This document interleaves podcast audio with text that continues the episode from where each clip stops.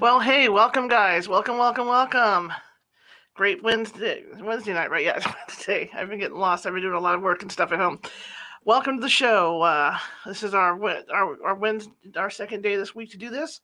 Um, I'm really excited about going two days a week. Let me get closer to you. There we go. Not that you guys want me right in your face or anything. How about that? Um, but it's great to be here, and I've got a great guest lined up for tonight, Craig Sim Simweb who's going to talk about dreaming and what relation dreams can do to influence us in our daily life and our daily lives and maybe inspire us to maybe write music, draw, you know, maybe write a script for a movie, write a book. So uh, it's going to be a, good show tonight. Uh, we are the California Haunts Paranormal Investigation Team, uh, based out of Sacramento, but actually we're based up and down the state of California, Washington, Oregon, Oregon, Washington State, Oregon, and we have a, actually have a team in Hawaii. So it's kind of cool, and Nevada. And uh, you can find us at www.californiahaunts.org. And without further ado, I want to see if Greg's available. He, we may not have video with him; it just may be an audio thing, so just bear with me. But the comments are working tonight, so if you guys have any questions for for Craig during the show, please let me, you know, feel free to ask in the comments, and I will relay them. Hello, Craig. Are you there?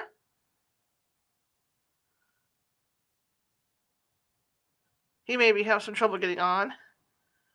Craig, are you there? See what I can do. Exit mic settings. No, okay, okay. Let's give him some time to come on. He's probably having trouble getting on. Are you there? Anyway, while he's trying to get on the show, welcome back, everybody. I see my cousin Karen's and Karen's in the house. Karen Elizabeth, that's my cousin. Just let you guys know. Um, hopefully, we'll get the show going uh, fairly soon. Um, I apologize for delays, but this is how it is because some people's internet isn't as isn't as good as other people's internet. I know my internet's not the best either, and hopefully he can get back in the room.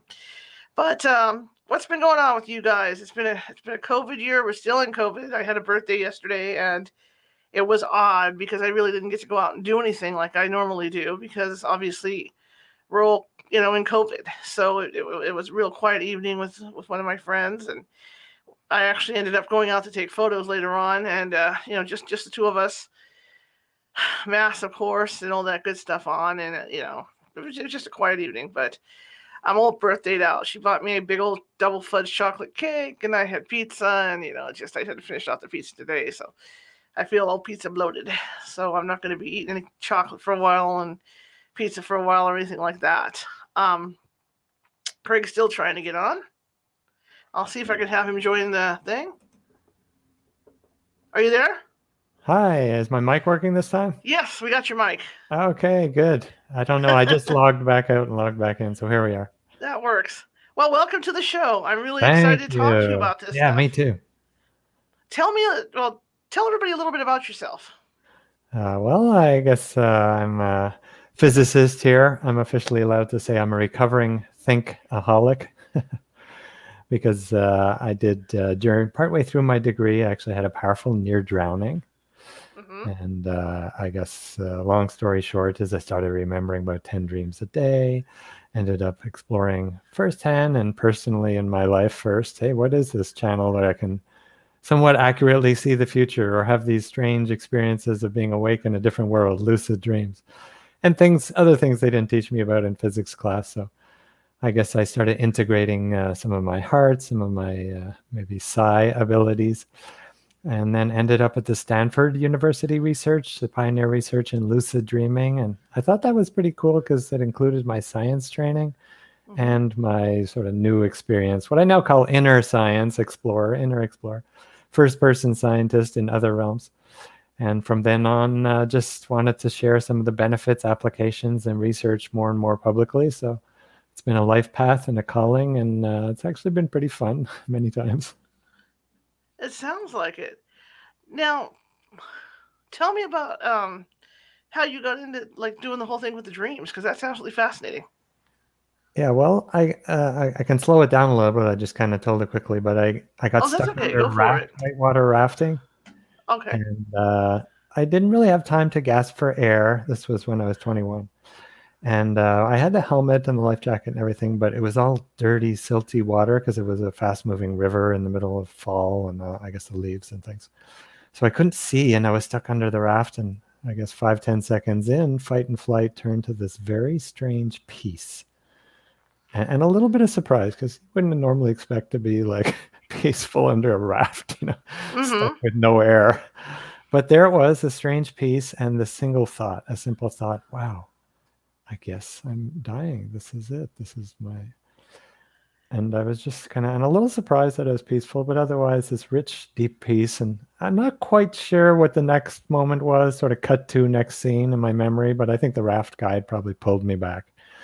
Uh, I did raft the rest of the day as normal, and uh, you know I was okay. Maybe coughed up a, a bit of water and stuff, but uh, I ended up starting to remember ten dreams a day uh, out of nowhere. I wasn't really interested before that. I wasn't against it or anything, but I thought this is strange. But I started like a good little scientist, noting the data, recording them, and writing them down, and seeing correlations, and then having lucid dreams. You know, oh, you mean waking life isn't the only station on the big dial? Mm-hmm. There's other places I can be awake, and things that were outside my science training. So I really had to explore, uh, I guess, two worlds, walking between worlds here. At the at the start, anyways, it was all new, the inner world, and then the scientific outer objective world. And later, I managed to integrate more. But that's kind of how I got started. Interesting. Now I understand that you know you began studying into this as to how dreams can affect your everyday life. Is that correct? Yeah, that particularly interested me because it seemed to me that if there was so much information, you know, the visual dreams we have, sometimes songs. You ever woken up with music or a song, Charlotte? Mm-hmm. Mm-hmm.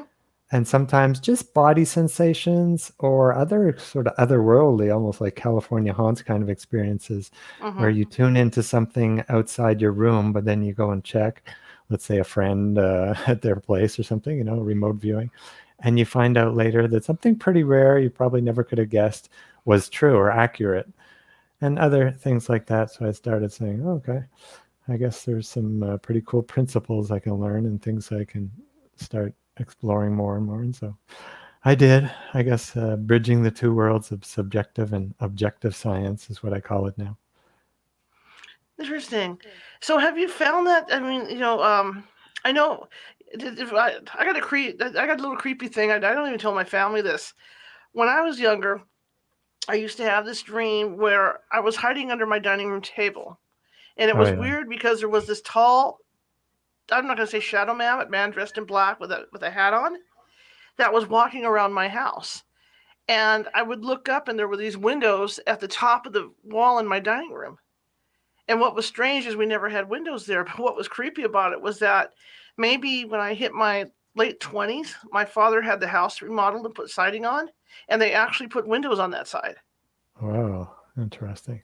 And when he put them in, I walked in the house, I was just like, double take. Dang. Yeah. oh no, where's the creepy man? Yeah. Right. Uh, well, here's an interesting. There's some cool symbolism. We can go to the the theme of the dream, but uh, people don't always notice what I call sort of timing cues or maybe uh, references if like the windows are up very high and the man's very tall and all that, uh, even though maybe it tuned into an actual later moment where you did, your father did actually put windows. In, uh, from a little kid's perspective, everything would be much higher or taller Mhm. So it sounds to me like you were sort of bridging somehow with your awareness, with your dreaming mind, somehow bridging across time because your little self could sort of see this future, but from a, a young, sort of short, short person viewpoint. That theme you might find interesting. It sounds to me, I don't, I never try to tell people exactly what their dreams mean, but I, I have a lot of experience, you know, traveling in a certain land. I know the language a little bit and some of the customs uh, that people do see uh, sort of strangers, sometimes sort of faceless strangers, a little more often than not men, uh, and uh, sort of sometimes shadowy figures. It sounds a little bit like yours, wandering around the the room. More often, it's like the bedroom, but it could be, I guess, the dining room, living room, or sometimes outside. And then it does tie in also with uh, sort of being hagged. Uh, which is sometimes like a demon on your chest, or, or what's Mhm. usually called sort of sleep paralysis uh, which sometimes brings UFOs and other things. So they're not necessarily always the same thing, but there seem to be pretty strong links to sort of our body falling a little bit asleep, or and or the big theme that I hopefully all of us eventually get to in our journey here on Earth is facing the fear of death. You know, facing something we can't see, some unknown being in the room, some part of us that will eventually, I guess, come and, and bring us to a, a greater world or something. Let's say. But as, as a human here, and we don't have much experience with dying, uh, at least not consciously, it's something that's scary, freaky, sometimes recurs. Uh, I just have a question for you. Do you remember roughly what age your dream uh, went from and to for, for that theme? Probably starting at about eight or nine, and then it went to about maybe 14, 15, I think. Okay. Yeah, Because in my dream, I, in my years. yeah, in my dream, I was that particular age because I was able, still able to get under the table, you know, Yeah, yeah. and look up and see this guy walking around the house. It was creepy. It was, it was creepy. Plus, I was going to add something too about your uh, rafting accident. Uh huh. We used to um, boat and we had this real old boat. And my mother was more ambitious than i am and the boat um, motor had died and we were going to hit this other ski boat and my mother um, our river has a lot of undertow. And uh, my mother i guess my dad wanted me to jump out because we, we were about to hit this other boat. And i refused to and my mother got frustrated with me. She jumped out and she got sucked under the boat. Oh, and when she came up, she told me that she had gotten that peaceful feeling, like you talked oh, about. that's interesting. You know, she got into there and thought she was going to die and thought, oh, well, I'm going to go. Later on, a few years later, when I was just before I was 21, I got into an accident. Um, I totaled my car. It was, it was on ice. My steering wheel had locked up. The car got recalled later on over it. Oh, okay. Interesting. And I almost went over a cliff. And I remember as I cut through the snowbank, I remember thinking, oh my God, I'm going to hit. And then all of a sudden it was like, oh well. I'm going to go over. it. uh, It's going to be a hell of a view. letting go. Yeah. like. But it was a really, like, like you say, it's a really calm feeling. You know, it was like, oh, I'm going to, it's going to be a hell of a view when I go. Yeah, I didn't even have the mental channel of sort of thinking about it. It just sort of came, this whole quietness. But yeah, I suppose if I started thinking after, it says, oh, well, I guess uh, it's not the worst way to go here. You could swim around. it's fairly quick, you know, it's not like six months of some bad disease or something. right, right, right. Especially for you, though, they're down on Highway 1, right? I guess in California. That was Highway 50. Oh, Highway I was up by Lake Tahoe, so I was up at the Oh, part okay. where it's the most canyony. I see. almost Oh, well. Highway 1 down around Big Sur, it can be Oh yeah, that's another area. Oh yeah, that could be I've been there a exciting. bunch. Well, there might be uh, there might be a commonality with your mom's dream and mine. I don't know. That's kind of two data points. I haven't Yeah. heard anybody else say peaceful drownings, but a lot of people do have a kind of quiet, uh, or like let's say peace, quietness when they uh, pass. Not everybody, uh, as as though uh, the physical life, maybe even part of the mind that would like flight and fight and uh, react and all that fear, is sort of left behind, or at least at that moment is disconnected. So perhaps there's a link there, but uh, you know you can turn some of these things into positives. right. Hopefully, uh, I uh, I sort of think of it actually that whole experience, although it was a physical event. You know, I was actually in a physical raft. I do Mhm. think of it a little more symbolic, like waking life as a, a dream. You know, but looking at it symbolically. Wow, because I was in this physics degree, and it was uh, time pretty ripe for me, I think, to really start exploring inner worlds.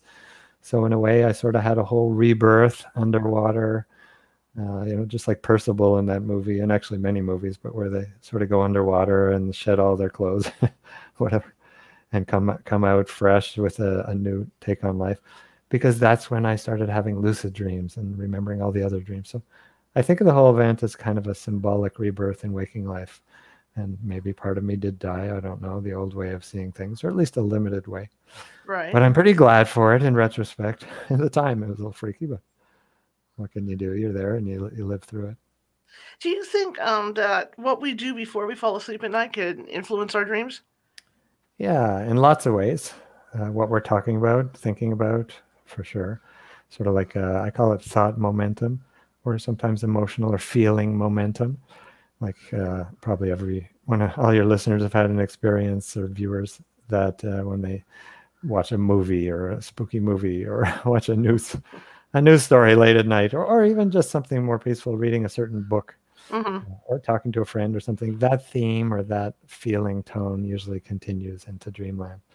So that's that's a little bit more when it's not used intentionally hmm on the positive side you can certainly use it intentionally you know probably most of the listeners have slept on it when they had a problem they decided to oh, i'll just sleep on it. And then you can get even a little more intentional you actually visualize some let's say goal or future or result or something you want a question you have who knows. You kind of ask the subconscious the dream weaver hey you know what would be the the best way to get through the pandemic peacefully which is an interesting or i have this challenge this health challenge. Dear body you know body wisdom or subconscious do you have any insights of either diagnosis or maybe just treatment? I don't necessarily have to know what it is. Like uh, one of my clients uh, had a really bad flu or sickness or uh, something like that you know a fever i guess and said oh no i don't know. These things sometimes last weeks so I said, well, wait, you can, it won't hurt. Why don't you just check with your dreams? And, and don't always just ask what it means or what it is, or you can also just ask for the cure or ask for a solution or just to be healed. And uh, that's what this person did. And then they uh, woke up and said, well, I'm feeling really great. I don't know if it's 100% gone, but by the next day it was. And they said, uh, I had this very interesting dream of all these leeches oozing out of my legs and my pores and all this and I couldn't tell you what it means really, but probably something that's not ideal. You know, sucking my energy. A leech is leaving me, and so here we are. And uh, I think I healed something there just by a simple request. And uh, you know, it doesn't always come out exactly like that, but for uh, maybe twelve thousand or twelve a thousand two hundred, excuse me, a thousand two hundred years, the uh, dream healing temples of ancient Greece and a little bit northern Africa and around the Mediterranean, let's say, they would actually go on long pilgrimages, many people, to the Asclepian dream healing temples to actually get a health dream, sometimes emotional health or fear of death or that kind of thing, but mostly physical. And, you know, this lasted you know, 1600, 1800 years. So obviously something was working. In fact, you know the little snake around the, the staff on the medical symbol, the AMA Uh-huh. and a lot of the health organization, World Health, is that that actually comes from the Greek god Asclepios, who brought the healing dreams. People don't always draw the connection, but when uh, doctors take their oath, uh, sort of after their graduation, it says, "By Apollo, by Asclepios, I will so and so," and so they actually honor this pretty ancient tradition. So it's there, available. Our culture maybe has forgotten a little bit about it, but I usually say it doesn't have to be so vast as falling asleep with this whole big intention or Mhm. figuring out every diagnosis. Uh, sometimes you just have dreaming of eating oranges and you haven't had any in a long time. Maybe that's a little body cue, a dream cue to uh, watch out. You might avoid a cold or something, or, uh, or or some simple like yoga posture. Sometimes when I'm doing too much heady things, like working on the computer, I'll dream of uh, this upside down yoga pose. and at the start, I just thought, "Oh, that's crazy. I don't know what that is." But when I contemplated a little bit, I thought, "Oh, well, I'll just try it." It's usually good to ask not just what does my dream mean, but what does it want? It usually wants an action in waking life. So I said, okay, I'll just try the pose. And when while I was upside down, I thought, oh, this is rushing a lot of blood to my head and probably clearing out some of whatever chemicals are there when you when you think too much and probably when you don't move so much if I'm thinking and sitting in a chair. So it's interesting how you can have simple little things that actually sort of prevent, and preventative Mhm. medicine is probably the best one. But you can certainly ask and have intentions. Have you ever done any creative incubation? They call it incubation when you kind of dream on a topic for an I haven't answer or a problem solving or something. I do meditation, so um, no, I I, I can honestly say I, I've never done, you know dreamed with any intention like that. However, I could uh, I can't. No, that's not really true either because after my mother passed, Yeah. you know, I I, dreamed with the intention of, of maybe meeting her in a dream and, and seeing how she was and stuff. And how'd that go? And she did show up about uh, probably about three days after she passed. She I saw her sitting on her um, love seat where she always sat watching TV. Oh, beautiful. you know, to let me know that hey, I'm still here. I'm still here. I'm okay. I'm watching TV. You know, I'm still watching our shows. You know that kind Oh, of thing. Yeah, yeah, right. I'm out of the. I, I, you have to tune into a different station now to meet me in dreams. Yeah. but physically uh, i'm not there but i'm i'm healthy i'm well etc yeah there's an interesting timing with contacting deceased uh, usually there's a if people are tuned in and want to sometimes if we want it too hard that can limit it a little bit like sort of pulling uh, a person back from their journey to the next realm but uh, there seems to be about a roughly 9 to 12 months sort of period i don't know if it's an adjustment period or what exactly like when you move to a new country let's say you have Mhm. to sort of set up shop, etc., set up your your new home. That uh, there seems to be a little bit of a lull in contact. That's generally that's statistically. Some people they they never sort of lose touch, and others actually don't get in touch for quite some time. Uh, usually, the not getting in touch when we really want to, just if the listeners are interested, that often means there's a bit of emotional letting go or clearing, or maybe there's some anger or something, and just you know work on self a little bit, and usually that opens the doorway. So. I know it's an important thing, and people really do want to see loved ones, and not just their family. Sometimes pets, simple pets, and it doesn't have to even be family. It can sometimes be, hey, I'd love to get uh, you know insights from Mark Twain on my writing my, my book, or you can sort of tune into a personage who's a little more well known, and they don't have to be alive.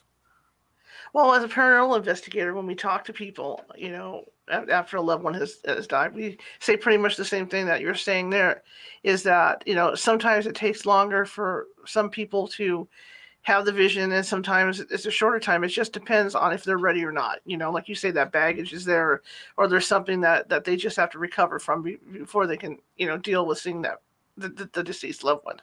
Yeah, yeah. There's sometimes clearing, but there is statistically, and this is over like many people, research was done, a sort of waiting, a low period of six to 12 months, let's say about nine months, where uh, sort of like, hey, don't contact me. I'm trying to adjust. And then I'll come back and visit you with my new, Mhm.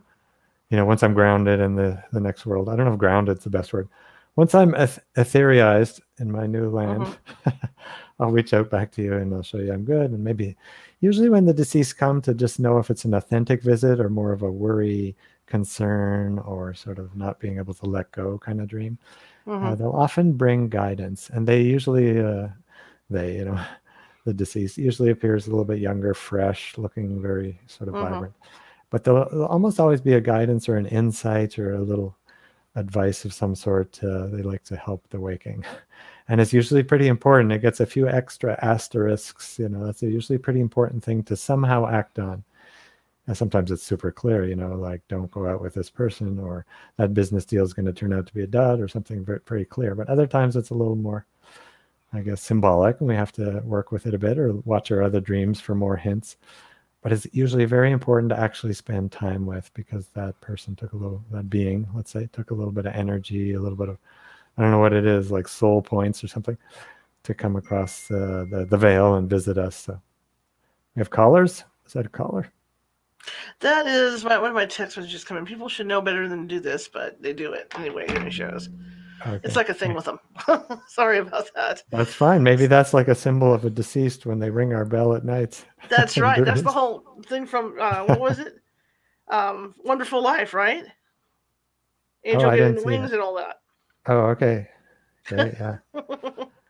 um, when Yeah. you talk about being able to, like, like you say, you were able to write your dreams down and stuff. Can you prepare yourself, uh, your mindset before you go to sleep, so that you can remember those dreams, or is it just something that that that you learn over time? Uh, both. Usually it's a bit of an unlearning.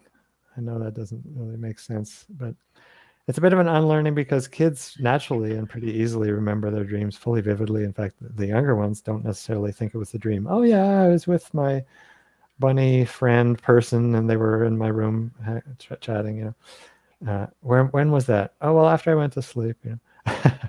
so you see, there's not even discernment. So we learn that okay, at night those are sort of like that's just a dream, and then later on we learn about business life and. Uh, maybe our relationships and everything and the dreams aren't so important depends on your culture mm. indigenous cultures and many uh, others jamaica and many other traditions malaysia etc uh, some of the tibetans obviously and indian yogis they'll stay quite connected because they know it's super important and uh, there wasn't a question but here we sort of forget or disconnect like i did uh-huh. as a scientist trained objective world person but it's there it's waiting uh, there's little quick tips if people want to visit Craig Webb with two B's, C R A I G W E B B dot C A. Just on the bottom there, they'll find a great little article uh, that helps boost dream recall. Uh, and we can give a few tips, but just kind of finish answering your question. Sure. Just kind of think of it as the simplest, quickest thing anybody could do if they don't have time to go and check and everything. Uh, they can just say, you know what? this is a suggestion I'm giving myself, and probably is true anyways all the time, except that I have other suggestions working, or I'm subconsciously afraid of because I had nightmares when I sort of turn dreams off without either knowingly or not knowingly. People often sort of have too many nightmares. I'm done with that, and they sort of close the channel. But they can just say, "Hey, it's natural. It's really natural. It's a human heritage kind of thing. It's super easy." And I will just remember what I most need to uh, tonight or sometime soon. You can sometimes add, and then you won't be have the big disappointment and the failure kind of thing set in. So tonight or sometime soon, I'll naturally easily remember dreams, and I usually encourage people to add, and I'll know what they want. And it's strange. So what the knowing what they want adds an extra flavor to the suggestion, the affirmation, the little mental software. And then sometimes people say, wow, it's strange. I had somebody narrating the dream, telling me what it was about or what I was supposed to do about it. Uh, me, I get more of just like a almost like a soundtrack to a movie. I get this thought stream waking up what the characters mean and what it wants.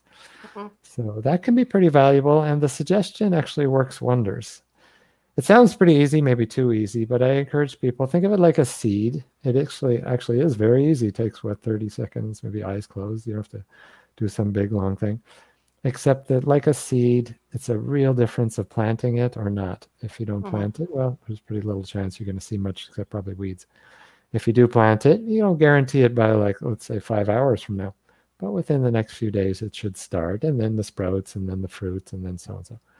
So simple natural suggestion. But if they want to go a little bit more involved, I usually say keep the physical senses down uh, because dreams come in on a different sensory channel, mostly than physical senses.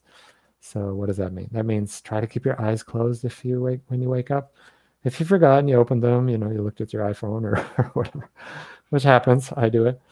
Then uh, just try to close them as soon as you realize you opened them. That'll help a lot because the visual memory uh, really disturbs dreams quickly. You know, when we we open our eyes, visual cortex in the back of the brain there and then uh, try to keep uh, the movements, the touch really low. In other words, don't move when you wake up.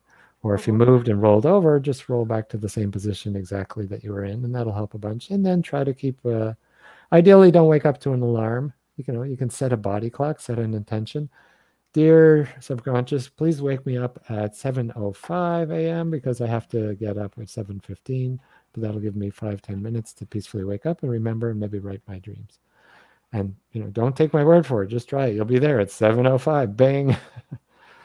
so a few suggestions like that, and keeping the physical senses low can can work wonders for dream recall.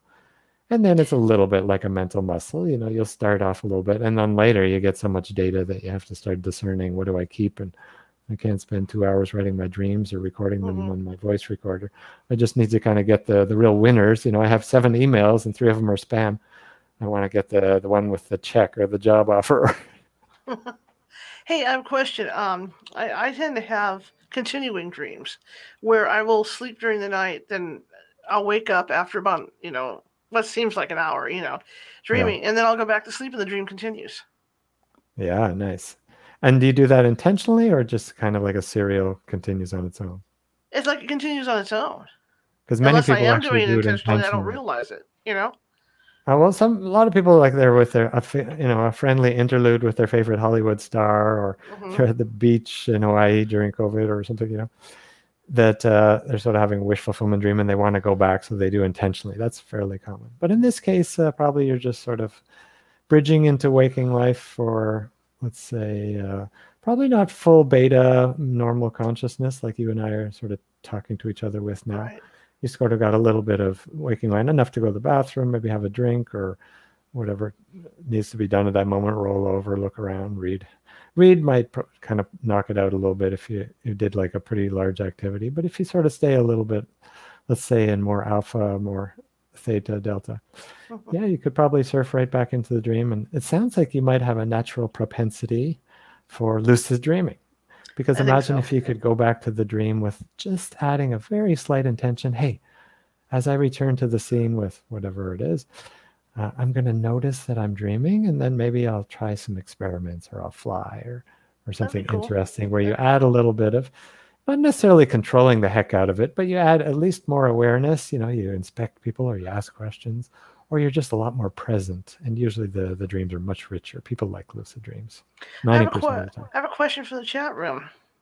Okay why is it dreams mean a lot in different families like like ours for example my grandmother believed in in dreams. Yeah. Why some and some families have none or like what's mm-hmm. that garbage or don't worry it's just a nightmare. that's like my worst nightmare when somebody says that. Uh, just a nightmare. That's like putting a band-aid over the oil light on your car. Okay, you'll get through for a few more weeks, but watch out in about a month or two when you get a sickness or you lose your job or something. So watch out for the nightmares. But I would say uh, probably traditions. Sometimes it's actually sort of your uh, cultural lineage. Uh, I've seen that quite a bit. So if there's like Native American in there, or maybe uh, different countries, uh, cultures, anyways, that have more connection, trust, respect, interest, that would probably help a bunch. Sometimes there might be something like what I call almost emotional genetics. It's not quite like in your full physical genes that you're going to be a perfect dreamer because your mother and her mother was, and so on. Uh-huh. But it might be in the sort of belief system they passed along and the openness and the sort of low, sort of they call uh, thinner boundaries. They're able to kind of tune into, let's say, that world. That might be sort of an emotional genetic passed on. So that could be there too. Hard to say. Probably, uh, you know, in childhood, the parents would talk about, "Hey, what did you dream?" or when you're reading a little bedtime story, they'll probably say, "Hey, look at this character." You know, have you ever read or seen that one, "Where the Wild Things Are"? Uh-huh. By Maurice Sendak. Great little story for kids to help work with nightmares. Uh, it's almost like changing your dream. So some of these things are subtle, but they get included in our childhood from our parents' belief systems. So that's my guess. But if she or he has uh, another thought, we'd love to hear it. I don't have everybody's answers, that's for sure. Cool. Well, here's a question too. So you know, we talk like like we were talking the topic, you know, about how dreams can influence you during in, during your life. So by writing them down, and is what you're saying. But but you know, if we keep track of them and, and, and write down what we're dreaming, then as the week goes on, we can kind of look back on that to see, um, you know, okay, hey, wow, this, this, a little bit of this was in this dream. Yeah, is that well, how that works? Uh, that can be one of the offshoots or benefits. Uh, it depends a little on our belief system. I'll just mm-hmm. offer it now that it's actually super easy, natural, and we do it pretty much every night, although we might not interpret it that way and we might mm-hmm. not uh, remember it if we do have them. But we tune into the future, uh, sometimes symbolically, so it's a little bit tough to track, and sometimes mm-hmm. very specifically, very accurately. Uh, some nightmares not all nightmares, but some nightmares are that where we're actually tuning into an unpleasant, probable future. That if we get the warning, if we change the track, you know, if we turn our car, our, our waking ego, our choices a little bit to the left or to the right, we won't crash into that. we won't go off that cliff or we won't go into that unpleasant future. So that's happening pretty often. And then when we have a really nice feeling waking up, or sometimes we have this beautiful vision, or like uh, I think uh, I'd say at least half of the 100, 200 artists in my book, The Dreams Behind the Music, they hear this super beautiful melody or, or sometimes lyrics, uh, like Billy Joel. In the middle of the night, I go walking in my sleep. The River of Dreams. Remember uh-huh. that one? And, and he says actually every song he's ever written came from dreams. So Mr. Joel is quite a musical dreamer.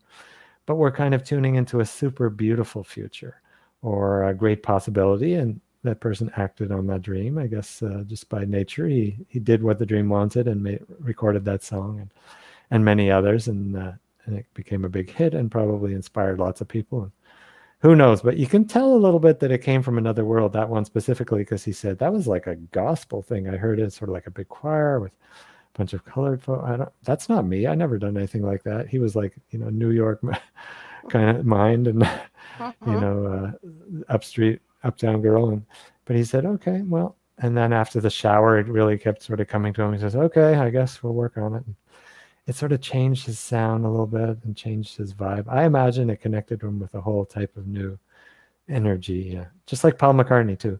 He actually dreamt the the lyrics, uh, well, more the melody, but I think later also the lyrics for "Yesterday" uh-huh. and "Let It Be." But in "Yesterday," uh, at the start, he said, "I think I stole this tune. This sounds familiar." He woke up with it, found it on the piano, and said, "So familiar." He asked the other Beatles. He asked, uh, I guess, George Martin, his manager, and said, Have you heard this? Where'd I nicked this from? they said, oh, We haven't heard it, but you're going to have to change the lyrics. The original lyrics were scrambled eggs. Oh, my baby, how I love your legs. and he said it would get a laugh, and people thought it was good. But he said, Change the lyrics. You might have something. So after about a month, he owned it, started writing it, and then I think he dreamt the title and eventually finished it. And uh, the Beatles were a little nervous. It was the first real sort of ballad reminisce. They said, hmm, this can McCartney experiment. We'll see how the hit, then it can be a Beatles song. And you know, it was a pretty big 18 weeks, I think, on number one or something like that. And then it became a Beatles song. But interestingly enough, it changed a lot of the sound because after that they included a lot of strings and you know, orchestra instrumental, and they had a lot more ballads and things. So some of these things come for sort of alchemical reasons to to bring us to really bright futures. So yeah, we we tune into the future pretty often. I have a question in the chat room, then we'll get back to some of these celebrities. Why is it we only have flying dreams when we're kids, but not so much when we're older? Ah, well, there's a little hidden belief in uh, our our questioner. I'll I'll poke fun at our questioner. Watch out because you can actually have flying dreams any night, including tonight, if the person's listening. Uh, and that that's a little suggestion. But I have flying dreams. I just had one, a beautiful one last night. Uh, and sometimes there's sort of halfway dreams where we're not quite in that feeling state. Flying usually corresponds with a feeling. Uh, but in childhood, we usually have the falling dreams. Mm-hmm. And people say, well, what's, what does that have to do? Well, actually, they're flip sides of the same coin. So flying is falling, or falling is flying. Uh, depends on what our feeling state is. Falling is usually like out of control, fear, ah, you know, and sometimes we wake up before we hit the proverbial bottom or the earth or whatever we're falling into in the, in the bottomless pit, we wake up out of fear. There's no bottom, but at least we wake up with a sort of short breath. If we had this little shift of consciousness or a little different interpretation, wait a minute, falling is flying. There's nothing around me. I'm in the air. Why not change the the fear, the anxiety uh, into letting go, surrender, and maybe joy, freedom, lightness. And there's the hint for how to have a flying dream uh, whenever we want it just kind of before sleep as much as possible shift into a deep sense of letting go well-being richness no care in the world. If you have you know lots of to-do items that's fair enough. Uh, just kind of write them down on your agenda or do something whereby you can clear your mind a bit and you can and get into this very rich sense of well-being. And you'll be surprised within a day or two i imagine you can have a flying dream and when people become lucid, which is one of the things I teach in the teleclasses I offer, how to become lucid and conscious in dreams. That's often the, the thing that most people do first off. And plenty of adults, I'll say, uh, many thousands I've worked with have had flying dreams uh, when they're adults and maybe didn't have any for quite a while. And it's usually got that wonderful euphoric lightness for it. Have you had flying dreams, Charlotte? Oh yeah, I have, and usually I'm ending up, I'm falling into the ocean. Oh, falling. So is it sort of fear or or positive? Know. It's usually fear. I think. Okay, so you're falling. it's always I'm, I'm, going over a cliff and I'm falling, you know, something like that, or I'm in an airplane and I end up falling. It's, it's always towards the ocean. Oh, okay. Well, I'll just mention it just because it's tough to track these things, but I've heard a, a number of stories. Aeroplanes and a, a recurring theme of uh, aeroplanes and crashes and things like that are falling. Uh, just be a little bit awake, and sometimes just the awareness can actually end the, the recurring dreams for good.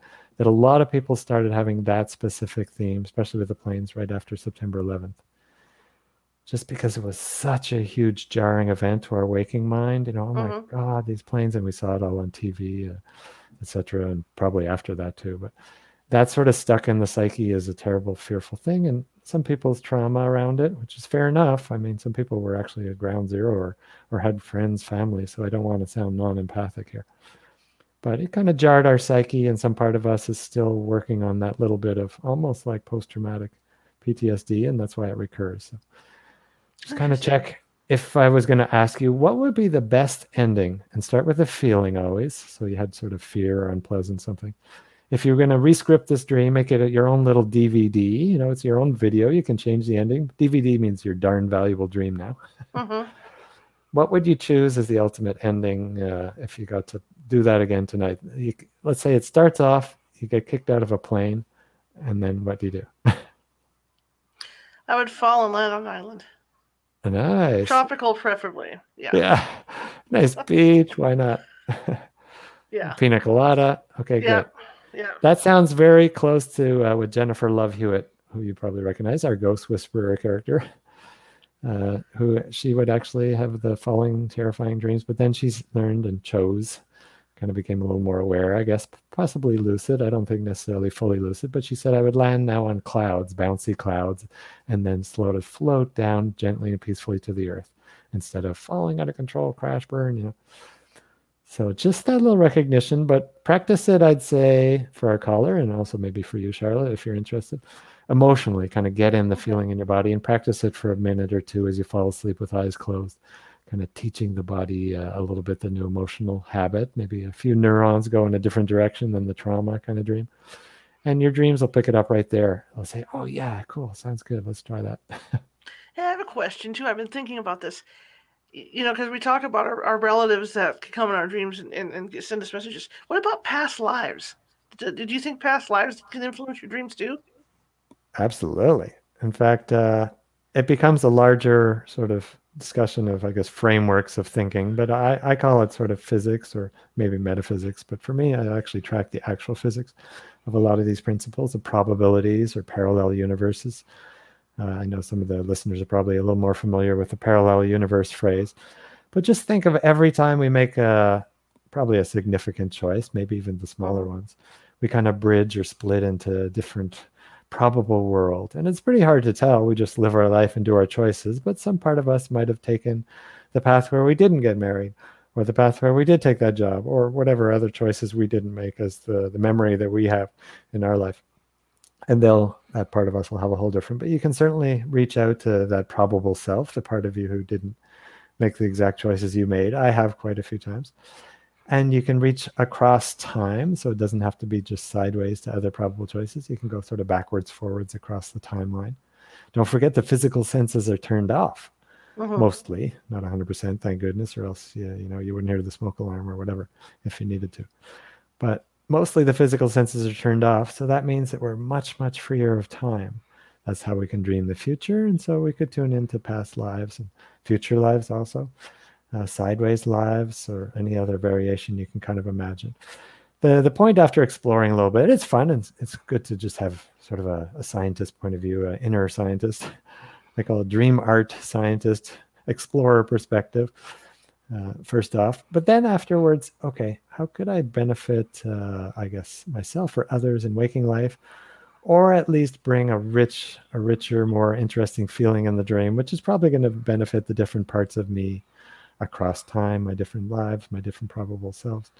Because uh, in my view, it's actually they're actually very connected. So a past self isn't necessarily just a past finished, you know, book is written, page closed, goodbye. Uh-huh. It's actually very linked through feelings uh, in some way across time, but it picks up on our thoughts, our feelings, our fears, or our positive so that if we kind of consciously shift and change a dream or explore or even in waking life we sort of don't react to something unpleasant we try to send our our parents peace if we're going to just react or be upset at something we're actually going to send a moment across uh, let's say a thought a feeling a message across time to to maybe not react in a past life or in a future moment of this life or another life. And so, what's the benefit? How could I serve people? How could I make it better? That's usually a pretty good question. Somewhere pretty soon on the exploration journey. I got a couple questions. What about someone who always has scary dreams? Oh yeah. Well, check out. Uh, like you can actually have a direct link to nightmares.info. That's a website that I put up. Uh, it's one of the articles I wrote quite a while ago, but people really like it. And actually, it has a lot of the most common worldwide nightmare themes there. The falling one that we talked about, Mhm. or being chased. That's a pretty common one. Or the evil presence in the room is on there, or car out of control, which I think you sort of had both of those there, Charlotte Mhm, yeah. and uh, maybe about a half dozen others. And it has the sort of the archetypal solution or the, the best scenario if you were going to shift that dream. So nightmares.info. And then it'll also explain why people might have it. Often it's because we have some trauma. Mhm. Uh, that's not 100%. Sometimes it's a warning dream and we have to kind of get the message, not just heal the past of, you know, this is a warning and it's recurring because it's super important. Otherwise, you might make something really terrible and you might get a terrible sickness, you know, something really bad. So follow the warning. Either way, it's really good to kind of listen to it and see what was going on, a little bit of self empathy, and then see is there an action item that I could take? And that'll be a little bit more dependent on the person and the dream and whatever. Uh, usually the dream shifts a little bit, especially if we put our attention on it. We try to work with it. Uh, there's some exercises in that dream to do that, uh, in that article, I mean, excuse me Mhm. but it'll shift a little bit and we can often turn nightmares into the positive gifts they're meant to be actually fairly quickly in the teleclasses i offer if people want to check out applieddreaming.com with two d's in the middle there applied dreaming uh, i offer classes and one of the first things that people have and this is i only learned this after you know years of starting to lead these week one week two of the 10 week journey people would always almost have this nightmare or very upsetting dream or you know, kind of grotesque dream. One person, I, I told them, hey, watch out, you probably have a nightmare on the first week because I was learning. One person, I don't want to have a nightmare. That's terrible. I said, okay, well, you can shift it a little bit. So they said, okay, I want to have a happy nightmare. I said, okay, that sounds good. And so they had a rocky horror, kind of fun, interesting sort of film dream. Uh, but usually the, the nightmares are coming with a strong message. So you'll see the title of the article there at nightmares.info. Nightmares? Lucky you. And Yeah, lucky does- if we get the message. If we don't do anything about it, too. then unlucky. Um, what does it mean if you're if, if you're dreaming that you're crawling in small spaces? Oh, that one's in there. Okay. Uh, it's probably tied with stuck out of, uh, not able to move, stuck in jello. Uh, sometimes that's can't speak. There's sort of variations on a theme. Uh, where you might ask a question. Uh, this isn't one size fits all because we sort of, I like to interpret a dreamer, not just a dream. But it sounds to me like that's kind of that theme. Hey, how can I kind of relax a little bit, explore, be at peace with wherever I'm sort of stuck in my life? Uh, am I, do I have much space? Am I, you know, in the pandemic, stuck in my bedroom in my house, my small apartment, my studio? So that might be a bit of a pandemic dream right there. or otherwise, uh, even more interesting, just ask, even as you're listening. Hopefully, that listener or that, that person who sent that in is still listening. yes. In fact, uh, send us a little chat and let us know if it was helpful or not, because I don't want to have everybody's answers. But sometimes people say, "Oh, I'll try go. that tonight." Tonight, you can ask, "Hey, what would be my best ending?" Just like I asked Charlotte before, and start with the feeling, because I imagine stuck in a small space, uh, kind of like the pandemic here, isn't the most thrilling feeling. But what would be my ultimate feeling, and what scenario can I imagine? Kind of like Charlotte imagined uh, falling down to a tropical island, landing peacefully on the beach, and whatever else. So a new ending imagined and a new feeling actually gives the the dreaming psyche a whole new little piece of software, and mo most likely that recurring dream will end. Hopefully, I've seen that quite a bit. I can give some examples if you like. Sure. Go ahead. Actually, so Oh. I'm just kind of respecting our timeline here. Oh no, that's fine. Go for it. Uh, one example I like to give because dreams have actually encouraged me. You know, I, I get dream guidance about what dreams to share when I when I have the the good opportunity, the honor really of of sharing on the media. And I say honor not not just as kind of some false humility thing. It's a real need after having some many of the insights and a lot of things I've learned to be able to share with more people some of these things. It's it's like maybe a legacy or something, but it's a real gift. So I'm appreciating you, Charlotte, for a chance to share some of the wisdom, pass on the fruits that are all ripe on the tree here. Uh, but in this case, uh, I was, I, I, think I lost my thread there. We're talking about, oh yeah, Mimi. So yes. dreams encouraged me to share Mimi, and she had this recurring dream. She had the chase dream, not the stuck in small spaces. Mm-hmm. But she said, "I have this dream. I have it a, three or four times a week. It's really upsetting. It's ruining my life actually because I'm tired. I don't work as well those days. Uh, what can I do?" And I said, "Well, you know, I don't necessarily have the one 800 dial my dream recipe uh, in one one night for you, Betty Crocker answer to your your new dream cake, but." I said, why don't you try, uh, you could try lucid dreaming. You could try auto suggestion, a little bit like we said, hey, what's the best ending? And she said, well, I want to do both because I'm tired. Said, okay. So I had her imagine the best ending. She goes, well, I'm to, I'm going to end the dream. I'm going to tell that person off. I said, oh, I'm not sure that's the best ending. If you realize it's a dream, you don't have to kill them or tell them off. You could maybe make peace or who knows. But she said, no, I'm, I'm, I'm going to try this. This sounds good she actually really went for the lucid dreaming. So being able to wake up sort of in a dream, have her waking mind to some degree. It's not always on or off, but her waking consciousness join her in the dream. Uh, and she said, uh, she, you know, two weeks later when I came and I saw her again, she kind of grabbed my my shirt there. Hey, hey, hey, it happened. It, it worked. It worked. I said, oh yeah, what was that? I'd forgotten. And she said, oh, I had the dream again. This time the, the kind of bad guy was chasing me in a car instead of running after me. So that was a little bit new. But I saw him in the rear view mirror and it was the same person. I was like, ah. So I was driving, driving, and I pulled into a parking lot and whipped open the door and started running on foot. And then it was so close to that dream that you had me imagine where I was just being chased. It was the same feeling. I kind of recognized it. I had that little lucid moment and I said, I'm going to try something new. So I whirled around and I told him, You can't hurt me. This is my dream. I thought that was interesting. At least she didn't beat him up or kill him or, or, just run away. You know? She at least faced, I guess, her fears symbolically. And she said it was very strange because he said, hurt you. What, what do you mean hurt you? And she saw that he had beautiful, loving eyes and he looked very friendly. He said, I've been running after you this whole time just to tell you I love you. But you've been running, so I've been chasing you. And she says, What? He says, That's true. I'm telling you. And so he kind of took her hands, and I guess the perfect Jungian integration kind of symbolism here. He actually melded into her body, and she said, I woke up super energized. I wasn't afraid, tired, freaked out. Uh, what's more interesting is that feeling kind of left me really energized at work. And I started noticing this week a very interesting thing, almost like I got some kind of emotional lesson from that dream. Maybe I changed a few neurons and neuronal pathways. But instead of just kind of running away when somebody would say a different opinion, or I was too afraid to ask my boss about something, or maybe for raise. I don't know if she asked for a raise or not, but she said I would shy away or just avoid it, even with my my partner. She said. I decided to like stand my ground a little bit more in the dream, not to be angry or judgmental or fight or yell or that kind of thing, but just kind of stand my ground, have a little more assertiveness and, and maybe share my opinion.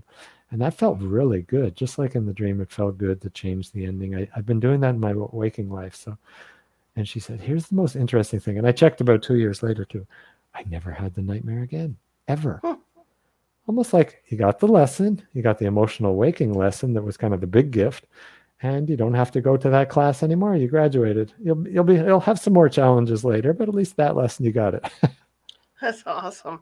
Question in the room is um, where did the slogan uh, sweet dreams come from? Uh, that's a good question. I don't really know. I usually tell people uh, happy nightmares. So, uh, they say, I don't know, what, what is that? I say, well, that means an unpleasant dream like Mimi's where you turn to positive. Right. Uh, but who knows exactly sweet dreams? Uh, sounds like a good phrase. I imagine some parent sort of told their something with sugar plum fairies. Uh, maybe mm-hmm. it's tied to their Christmas carol, but uh, if that person knows, or if any listeners know, I'd actually like to know. Just a great little piece of trivia. Maybe they can Google it. There would be. So going back to some celebrities, um, you know, like you talked about Paul McCartney, you know, writing music. Who else? Who else has been inspired by Dream? Uh, well, there's there's probably tons I don't know, but I did research, interview, and track uh, probably about 250 now.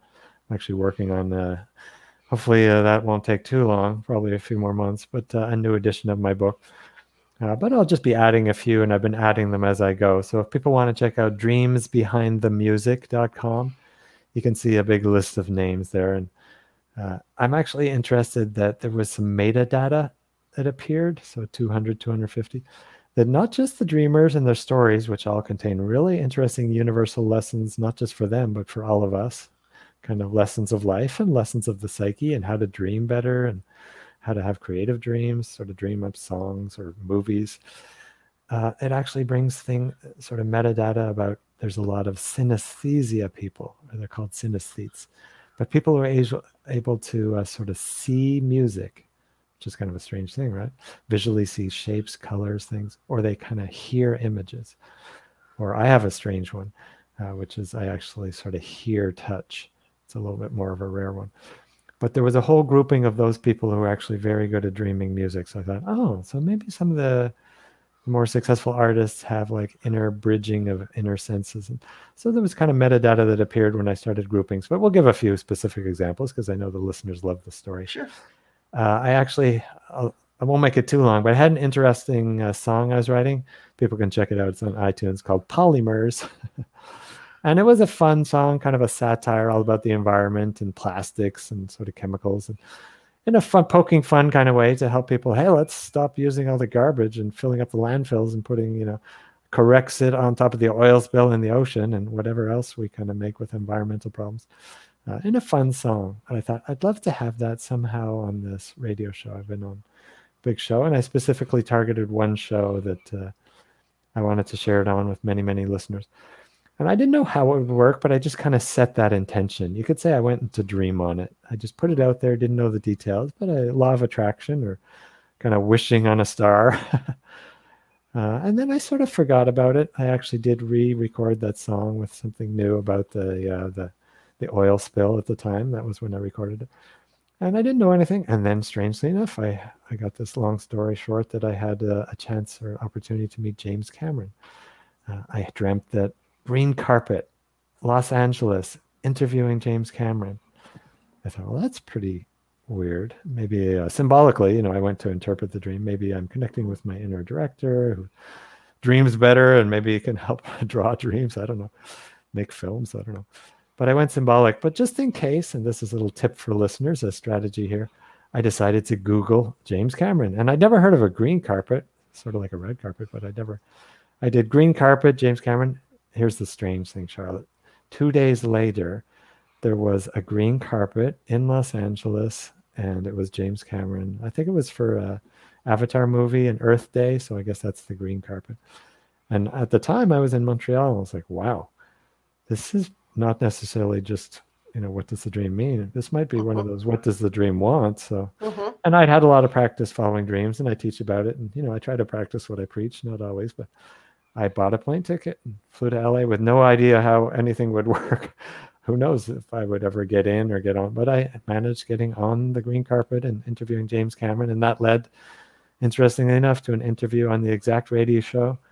And it turns out that uh, James Cameron had uh, been the one who more or less ended the oil spill. I didn't know that, but he got a team of his top experts and they sat in a room for 25 days, I think it was, and uh, they created a big report and they gave it to BP and the EPA passed it on to BP, and they ended the oil spill with that after you know six months of not being able to do it. So uh-huh. turns out that it was actually very tied to my new dream recording, and it, I mentioned the song Polymers. That was you know hopefully go after some of the same problems, but in a little more of a easygoing, playful way. And James liked that, and then he said, you know what? I actually had two dreams that inspired some of my biggest films. A nightmare that inspired Terminator. This was kind of chrome, skeletal, scary figure rising out of a fire uh, and that was kind of the character that you know later Arnold Schwarzenegger played, the the Terminator. I'll be back. And he goes, "Yeah, it was a super scary nightmare, but I turned it into a creative story and then into a film. And obviously, that fear that was so you know the symbol that shouldn't be that freak, freaky, just a a chrome skeleton." It somehow terrified me waking up, so I turned it into a movie, and it terrified and inspired, I guess, entertained a lot of people. He said Avatar also actually had two dreams. One from my mom, he said. His mother dreamt of tall blue warrior people in a strange landscape, and he liked it. And he kind of drew a little. I think he made a short story and maybe drew a few sketches because he's originally actually an artist. Mm-hmm. And he said a few or a number of years later, he dreamt of these beautiful glowing rivers and forests and animals that had bioluminescence. He goes, wow, that's beautiful. And he drew it in pastels. He said, that'll make it into a movie someday. And I guess he put two and two together, I think about 25 years or so after the original dream from his mom. And he said, I started working on Avatar. And there it is. Actually, on the movie poster for both those two movies, you'll see a chrome skeletal figure with a fire. And on the other one, you see a tall blue warrior person with a, a little bit of bioluminescence on the face. So he included the exact symbols on the movie poster that were obviously huge successes. That's fascinating because you do you think about you know like you say, the creative types, even writers, you know, uh, probably find a lot of inspiration from you know from their dreams. Look at Stephen King. I mean, he must have night he must have nightmares coming you know constantly. Yeah, yeah. Stephen King uh, has he's uh, recorded having dreams. I forget the specific ones. Uh, I could probably Google them, but uh, he does dream. I remember one of the dreams he sort of pull. He describes the dreams that he says he kind of goes to some very deep space and he pulls up a fish from a deep level of like the ocean of subconscious. He says it's not always exactly the same when it comes to the surface. In other words, he recalls the dream. he said the fish might have not survived the journey or might look like something else, but I know it has these very strong feelings or archetypal, and that's what I put into my uh, movie. I'm trying to remember one of the uh, his novels rather. I'm trying to remember the name of it uh, it i think was one of them but there was another mm-hmm. one. Anyway so he dreams a few. There's actually quite a few uh, writers who will dream it. Another one is uh, sophie's choice. I forget mm-hmm. the, the, name of the author right now. That was a really big one. Uh, robert louis stevenson dr jekyll and mr hyde. That actually became sort of a screenplay i think uh, and there's a lot of filmmakers who do it. There's certainly tons of musical artists. That's who I kind of focus on in the book. Mm-hmm. Beatles' two biggest hits came from dreams. Sting's biggest hit. Sting's actually a, a big, he calls it, I call it a rock and roll shaman. He calls it the shamanic art of songwriting, where he kind of sort of stays in a liminal, half awake state and tunes in. But every breath you take, you know, number mm-hmm. one best song Grammy came from dreams and, and many of his others. So he's kind of one of them, and then and then there's quite a few others. I mean, if you name a musician, I could probably tell you their dream that was as far as Stevie Wonder has an interesting one that I think you'll like, because the haunting. We can go to the. There's a whole chapter in there about contacts with the deceased or the deceased who usually come and bring songs. Or I'll have to read it. That, that's going to be a great book. Sounds ah, great. Thank you. Yeah, thanks for the feedback. Well, I think Stevie Wonder was an interesting one because he said I don't usually follow that stuff too much. Uh, but my mom passed away. I think her name was uh, Beulah or something close to that. And people don't know that actually Stevie's mom helped write some of his big hits, you know, Signed, Sealed, Delivered, and, and some of the others. Uh, and he said, you know, when my mom passed, that was probably the most important my, important person in my life. Fair enough.